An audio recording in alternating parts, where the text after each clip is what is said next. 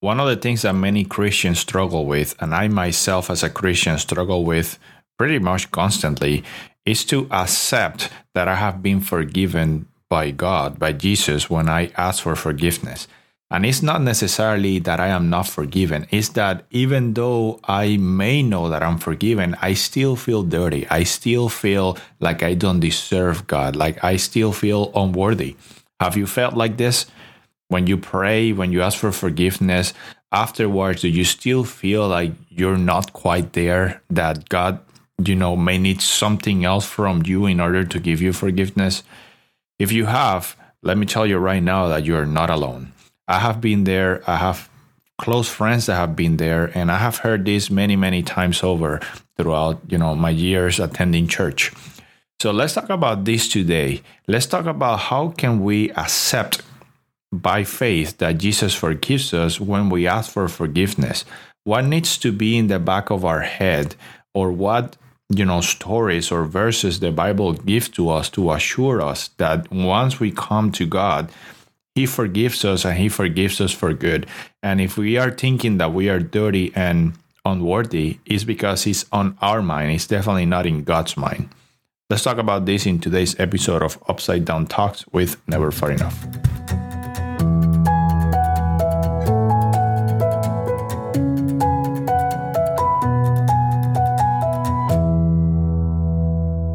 Have you ever gone to a store, uh, liked an article or an object in the store, and went to ask for the price? And when the person tells you the price, you're like, uh, the price is so low that you just can't believe it. So you feel the urge to ask again what the price is. Have you have you been in a situation like this? Or it doesn't need to be in a store. Just in, in any situation where the person uh, you know is making a deal with you or some sort of business transaction where it's just too good to be true. Have you even heard that phrase? It's just too good to be true.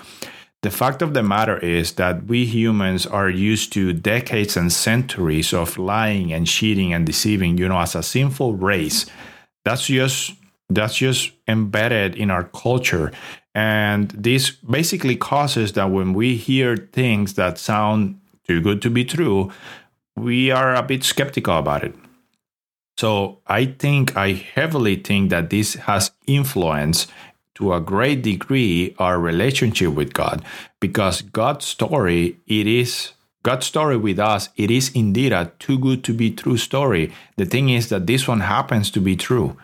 You know, a God that is so powerful and majestic and glorious and almighty and loving, redeeming a race a fallen race like us is just very hard to process and assimilate, but that is the case. This is true.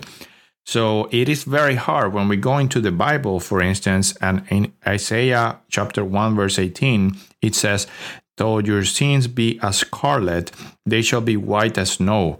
Though they be red like crimson, they shall be as wool. So when we read verses like this, it's just hard for us to understand how God can forgive someone like us after having done what we would consider a terrible thing.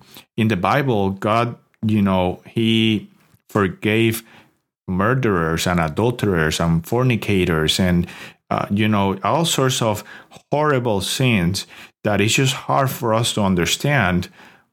How can He done it? How can God, you know, after forgiving us, live with us as if that had never happened? It's just hard in the bible. In in matthew in matthew 11 verse 24 says what things soever you desire when you pray believe that you receive them and you shall have them. So verse like this once we pray that god is telling you believe that i forgive you and that's it it just seems too good to be true. It seems um, not right you know, into our minds. But the thing is, again, that this is a too good to be true case. This is true. God is like that, and God is asking us to have faith in Him. When we read the Gospels, we see stories like the one of the paralytic that he had been decades without being able to walk. And even after decades, Jesus said, Stand up, grab your things, and walk away.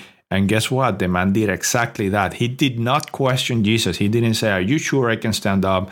Or can you help me stand up? No, the man, after having been decades without walking, he just stood up and walked away because he trusted Jesus' words. We see the same with the woman that had a blood flow problem. She said, If I can only touch Jesus' garment, I will be saved. And because she believed with such a strong faith that it was going to be done, it was done. And over and over and over, we see similar stories of Jesus walking here on earth and how faith was, you know, rewarded. How people, when they acted in faith and they believed, it was done so. So it is no surprise when Jesus asked the same from us. He basically asked us to believe that we are, you know, we, we are forgiven.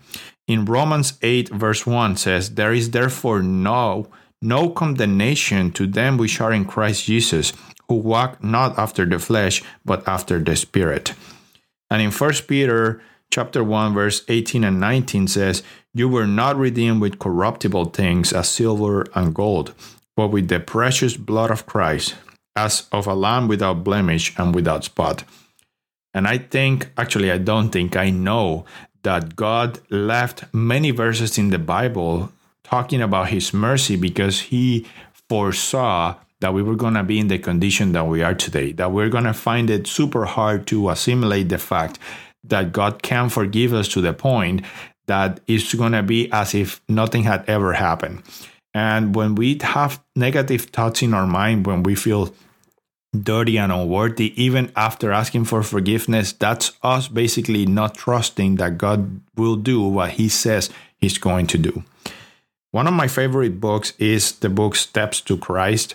It was written by Ellen G. White, and Steps to Christ is exactly, you know, what it sounds like. Is what are the steps that we take to get closer to God, to Christ? And in this book, it talks heavily about forgiveness because clearly the the the sinning and forgiveness is is the one topic that makes us feel the most distance from God. When we sin, which we all do, um, uh, to different degrees, it's just uh, you know it's impossible for it not to stain a relationship with God. So when it when that happens, it separates us from Him. And this book is all about how to process the fact that we're sinners, how to ask for forgiveness, and most importantly, how to believe in faith that we are forgiven. And in that book, uh, in chapter six, it's called Faith and Acceptance. Uh, almost one of the paragraphs towards the end says, With the rich promises of the Bible before you, can you give place to doubt? Can you believe that when the poor sinner longs to return, longs to forsake his sins, the Lord sternly withholds him from coming to his feet in repentance? Away with such thoughts.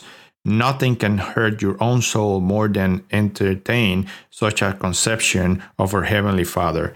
He hates sin, but he loved the sinner and he gave himself in the person of Christ that all who would might be saved and have eternal blessedness in the kingdom of glory. What stronger or more tender language could have been employed than he has chosen in which to express his love towards us? He declares, Can a woman forget her sucking child, that she should not have compassion on the son of her womb? Yeah, they may forget, yet I will not forget thee. And that last uh, portion there, that's a verse extracted from Isaiah chapter 49, verse 15. So, do you see now? Do you see how important it is for us to not entertain such thoughts that, by the way, come from our enemy? God forgives us. Away with such thoughts. Don't think that you're not forgiven. Don't think that you're unworthy. Just come to Jesus bend your knees, confess your sins, ask for forgiveness, and believe that you're forgiven because God had said so. A few days ago, I was I was struggling um, with a similar situation myself. I was struggling about believing that I was, you know, unworthy, uh, distant from God. And I opened this book. I happened to read this chapter by pure coincidence. I now know that it wasn't coincidence. And tears started coming out of my eyes because it's just God's love is so pure. His mercy is so abundant that it's just hard, hard, hard, hard to believe that I am redeemed in the blood of Christ. It's hard that I can act as if I had done nothing wrong when I know I did. But hey, if God is willing to let it go, why wouldn't I be willing to let it go? And I ask the same of you. If if that sin that you committed that you think, you know, you have shame and, and remorse, if you came to God and asked for forgiveness and He's telling you, I'll forget it, why don't you forget it? Let it go. Let's learn to trust God. Let's learn to believe in Him the way that He asks us to believe in Him. Put your trust in Him. Know that He will always come true to His word. And I promise that your life will never be the same.